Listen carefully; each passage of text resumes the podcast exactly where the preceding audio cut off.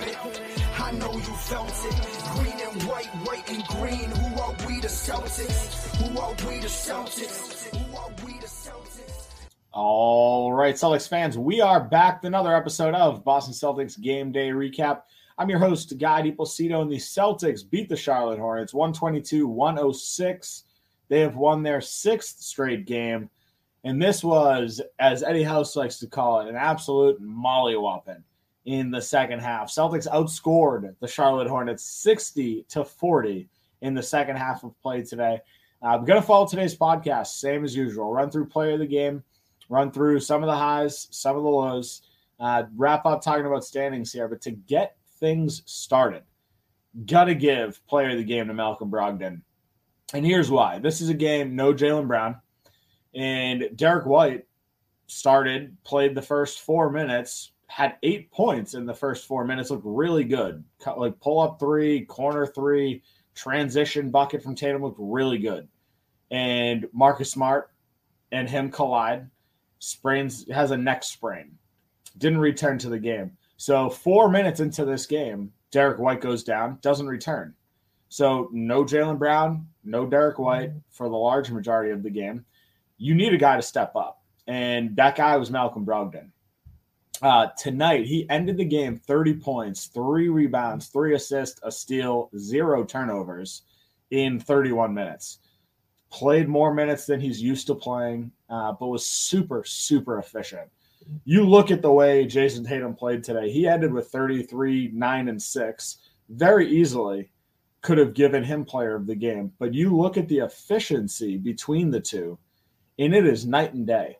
And again, not saying Jayson Tatum played a bad game because he played a really solid game, led the team in plus minus with plus 26, really good out there. However, Malcolm Brogdon was as efficient as I have seen all year from him 11 of 17 from the field, four of six from three, four of four from the free throw line. This is the best game that we've probably seen Malcolm Brogdon play all season long. And it happens when the Celtics desperately need it. And I'm not saying the Celtics were desperate for a win. They're not. They're leading the NBA in record and the Eastern Conference by like three and a half games coming into today. So they're not desperate for a win. But you're desperate for guys to step up in the absence of really solid role players. Right? Jaylen Brown is a superstar. He's an all he's an all NBA, all-star player who's averaging 28 points a game. He goes down. You need guys to step up and pitch in on the offensive end. And in the past, or the last couple games at least, we've had Derrick White and Malcolm Brogdon both coming in and actually playing that role, filling that need. But now Malcolm Brogdon had to do it without Derrick White because he also went down. So Malcolm Brogdon had to step into a role that he's not super used to playing uh, because we've had guys like Derrick White and Jaylen Brown that can go out and get buckets. Malcolm Brogdon doesn't need to be the sole source of offense. So this was a really, really solid performance from him. And honestly, you look, the thing that stuck out to me the most in this one for Malcolm Brogdon and his case for player of the game, it was the very start of the fourth quarter. Celtics had a 10 point lead at the end of the third. And the Celtics needed to get Al Horford, Robert Williams, Jayson Tatum some rest because they played good minutes in this one. Uh, 37 for Tatum, 33 for Horford, 28 for Time Lord. They played big minutes, right? So the Celtics ran out a lineup to start the fourth quarter, right, of Brogdon, Pritchard, Kornet, Grant Williams, and Justin Jackson. Yes, I said it. Justin Jackson started the fourth quarter of today's game. And the Celtics actually extended the lead from 10 to 11 in like a two and a half minute span, thanks in large part to a seven point two minute stretch for Malcolm Brogdon. So he just stepped up, and when the guys needed him, he was there to provide. And it was just a really, really solid game from him again, he had support throughout this one. Jayson Tatum really did play a solid game. The shooting still off. I don't know what's going on with that wrist. You see it taped up. He talked about it post game, last game, about it lingering for a long time. Again, he ended with 33, but he shot 12 of 27. The number's not good. Four of 14 from three. Like they're bad, bad, bad, bad numbers for Jayson Tatum efficiency wise. Mm-hmm. Uh, clearly, he's still going out making a huge impact because guys are doubling him. Today, he did a much better job passing out of doubles than he did last game. Uh, last game was brutal, and I talked about it on this podcast. But Jayson Tatum did a much better job of getting other guys involved, uh, passing out of doubles, and still being able to get shots up. Uh, so, really solid overall game from him. Uh, but the guys that I think stepped up the most are your real role players. Uh, Al Horford, Payton Pritchard played really solid games in this one. Al Horford, to me, is you got to put him pretty high on the pedestal as far as like contributors in today's win. And we've seen the Celtics kind of go back to that two big lineup since Jaylen Brown went down.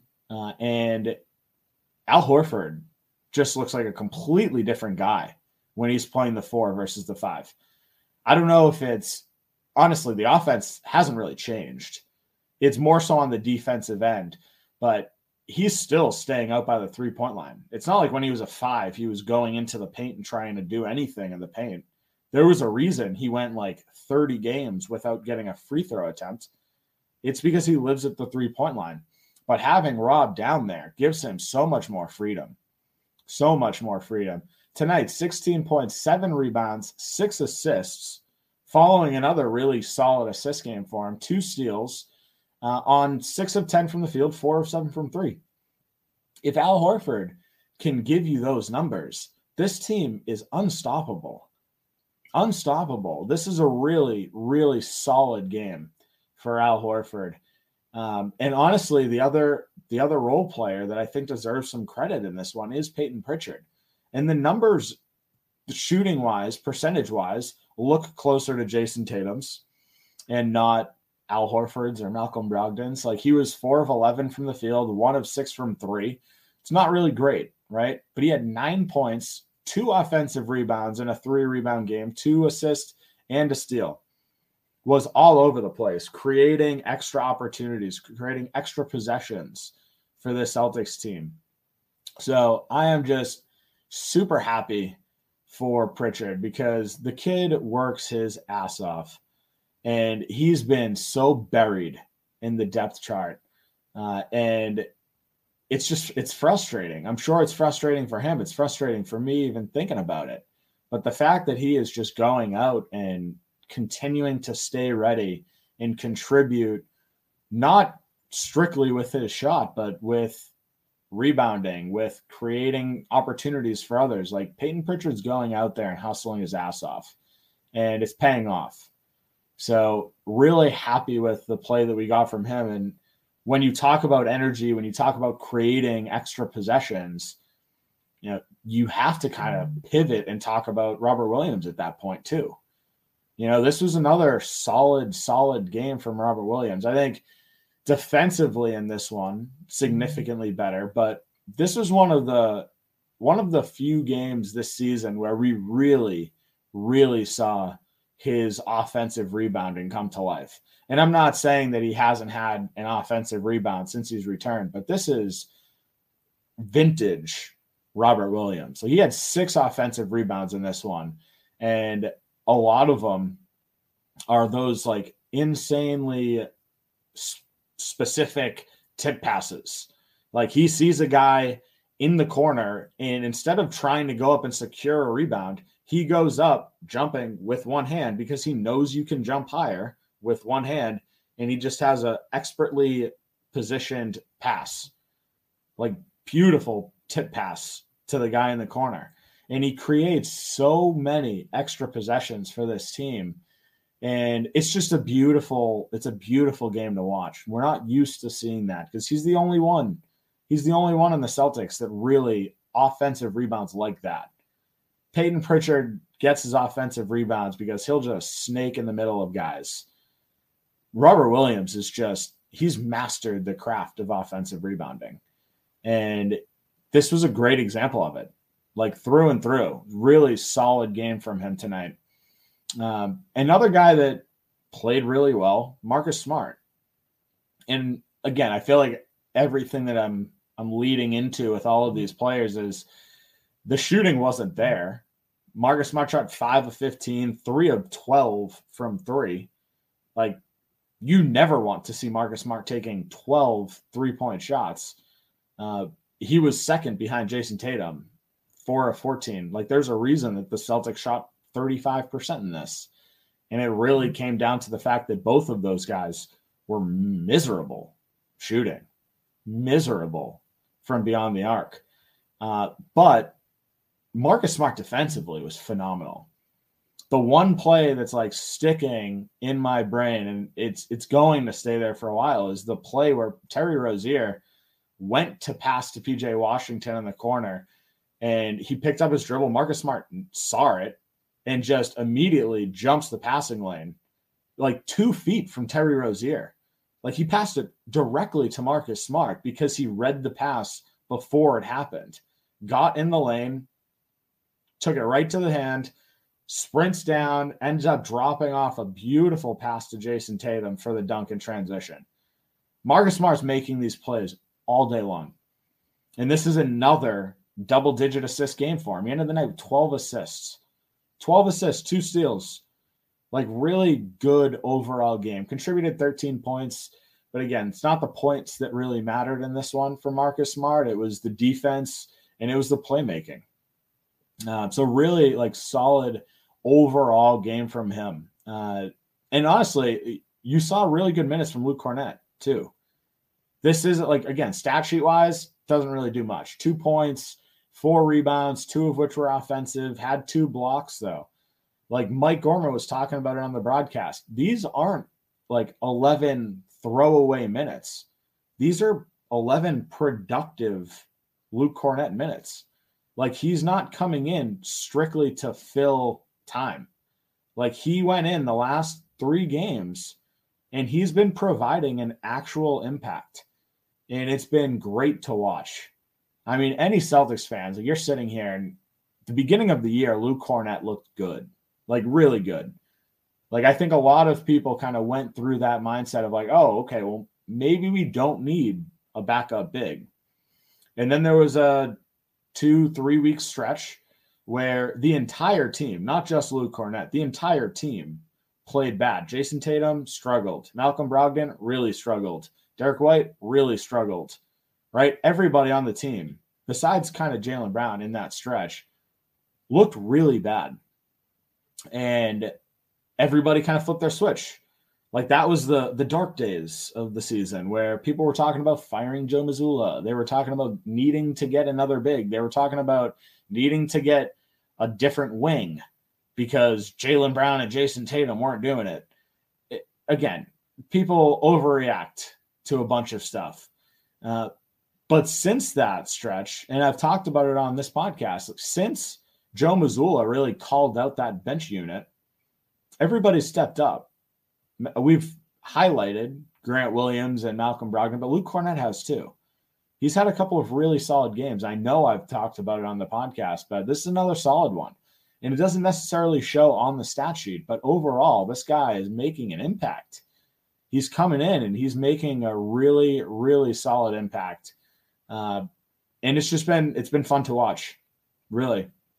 Uh, this game, this game was frustrating in a couple different senses of the word because the Celtics gave up 34 points in the first, 32 points in the second. We gave up 66 at halftime and we were down. Right? We were down at one point in the second quarter. We were down 16 points. And I'll give the Celtics a lot of credit. They battled their ass back. They in, upped the intensity on the defensive end. They were moving the ball, they were getting guys involved. But for a large portion of that first half, they did not look good, like at all. Everything on the defensive end looked broken. And this is a Charlotte Hornets team. I've talked about it on this podcast. They love to run, they're fast, they're athletic, but they're not a really good team. And the fact that the Celtics were really getting torched on the defensive end was tough. But the Celtics battled back, and we're only down four at halftime. So that to me was a huge, huge win for the Celtics. And then the second half was an absolute wrap. Again, we outscored them 33 to 19 in that third quarter, 27 to 21 in the fourth. We outscored them 60 to 40 in the second half. This was a team, they had 66 points at halftime. We held them to 106. So it's a really solid come from behind win uh, against a team where, I mean, there was no reason to be behind. But the fact that the Celtics were able to kind of flip a switch, they talked about on the broadcast, I'll say it here. They did. They flipped a switch midway through the second quarter. And it was just demoralizing for the Hornets. Like, really, really bad. Uh, but overall, this is a good one 36 assists on 47 makes. That assist percentage is crazy. Uh, the threes still not really there, 35.8%, right around league average. So it's not terrible, uh, but you'd like to see that number higher. Uh, overall, solid game, but there it wasn't perfect. So I want to talk about that. Before we dive into some of the negatives, though, I want to take a quick break for word from our sponsors. This podcast is brought to you by Hopewell Hemp Farms. Hopewell Hemp Farms, your only source for the highest quality American grown hemp products.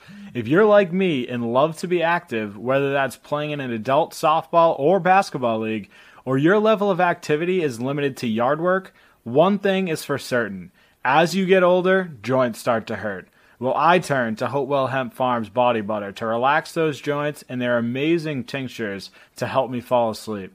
Check them out at hopewellhempfarms.com today and stock your nightstand the only way I know how. Looking for an agent to help you buy or sell real estate? George Dimas at PD Properties is the agent for you. Sell now for a flat 3% commission on the sales price. PD Properties utilizes the most current marketing techniques and strive to put more money in your pocket. If you're looking to buy, call now and George will be with you every step of the way until you find a property you're able to call home. Serving the North Shore and beyond, call George Dimas with PD Properties today at 781-913-2290. That's 781-913-2290. The NFL playoff picture is locked in, and my go to place for wildcard round action is DraftKings Sportsbook, an official sports betting partner of the NFL. To kick off the road to Super Bowl 57, new customers can bet just $5 and get 200 in free bets instantly. Plus, all new and existing customers can get a no sweat bet each day of the wildcard round this weekend. Just place any NFL bet of your choice, and if it loses, you'll get a free bet back up to $10. Action so good, why bet NFL playoffs anywhere else? Guys, it could not get easier. Download the DraftKings Sportsbook app and use code TBPN, and new customers can bet $5 on the NFL and get 200 in free bets instantly. Only at DraftKings Sportsbook with code TBPN. Minimum age and eligibility restrictions apply. See show notes for details. All right, so got to talk through some of the negatives here, and honestly, a lot of it stems on the defensive end. Uh, you look at again more so first half than second half. Second half, thought that Celtics played great. There's really no negatives to take from the second half at all.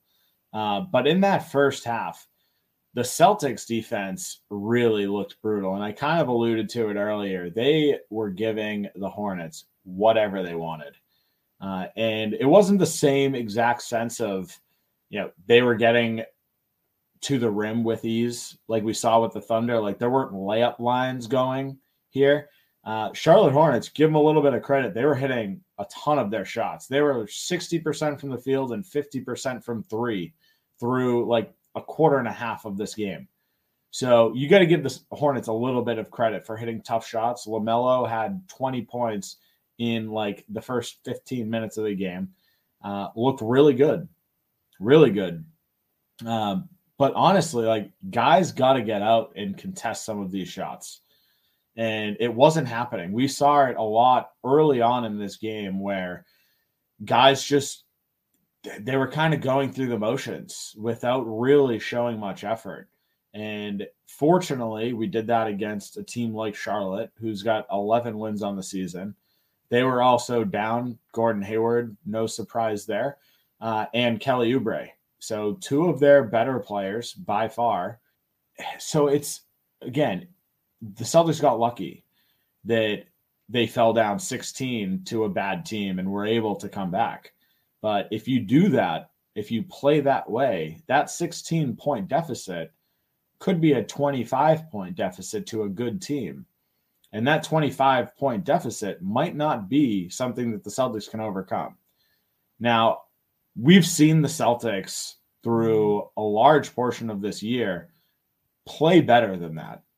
So it's not something that I'm overly concerned about, but it's not something you can ignore. Right. Outside of that, this was solid. I think the Celtics took too many threes. You know, if you're shooting, you know, they took 99 shots, so basically 100 shots, and they took 53 threes. So they took over 50% of their shots from beyond the arc. So that number's tough. And it really, I mean, it shows. They got to the free throw line 10 times in this game. They were nine of 10. Normally, we're seeing Jayson Tatum up around eight. We're seeing Jaylen Brown up around eight, six, right? And then we've got other guys kind of spreading it out through there. But right now, in the starting lineup with Tatum, Horford, Time Lord, Smart, and Derrick White, again, who only played four minutes, we had six combined free throws. That's tough. And then Brogdon was the only guy on the bench that got to the free throw line. And I don't think that it was all because guys weren't driving, uh, but they weren't super, super aggressive trying to get to the rack in this one. And that's one thing I would love to see changed because I've said it on this podcast. I'll say it again. This team is best when guys are driving to the rim hard and either going up with it or finding a guy for an open shot. But it all stems from hard drives, and we didn't see a ton of it tonight. So I'd like to see the Celtics kind of get back to that. Uh, again, the Celtics are staying overnight in Charlotte, uh, and they play again there Monday night. So this is a, a unique situation where you've got back to back away games, but it's in the exact same city. So the Celtics actually have the opportunity to kind of relax for a day, uh, watch some NFL football on top of their film, which I'm sure they're going to do. Uh, but they have a chance to kind of relax and treat it like it would be a home game for them. So this is a it's a unique opportunity to have back to back away games in the same city. Uh, I can't really say away. It is an away game, but it's also a one o'clock game because of Martin Luther King Day. So it's a again, it also is a unique situation because of that. But at this point, the Celtics, they, you know, came out with a 16 point win in this one, improved to 32 and 12. Uh, and looking at the standings, this is just a fun, fun season for the Celtics so far. Take away that bad two week stretch of like five and five basketball. The Celtics are sitting with the best record in the NBA, and we've got a three and a half game lead over Brooklyn, a four and a half game lead over Milwaukee, and these just continue to stretch. Like the Celtics continue to win, and they're continuing to look really good. Um, and you look at, I mean, again, this is this is typically a better barometer of where the Celtics stand in the NBA, and it's scoring differential. You know, that's what you look at to see like who's really really outperforming teams.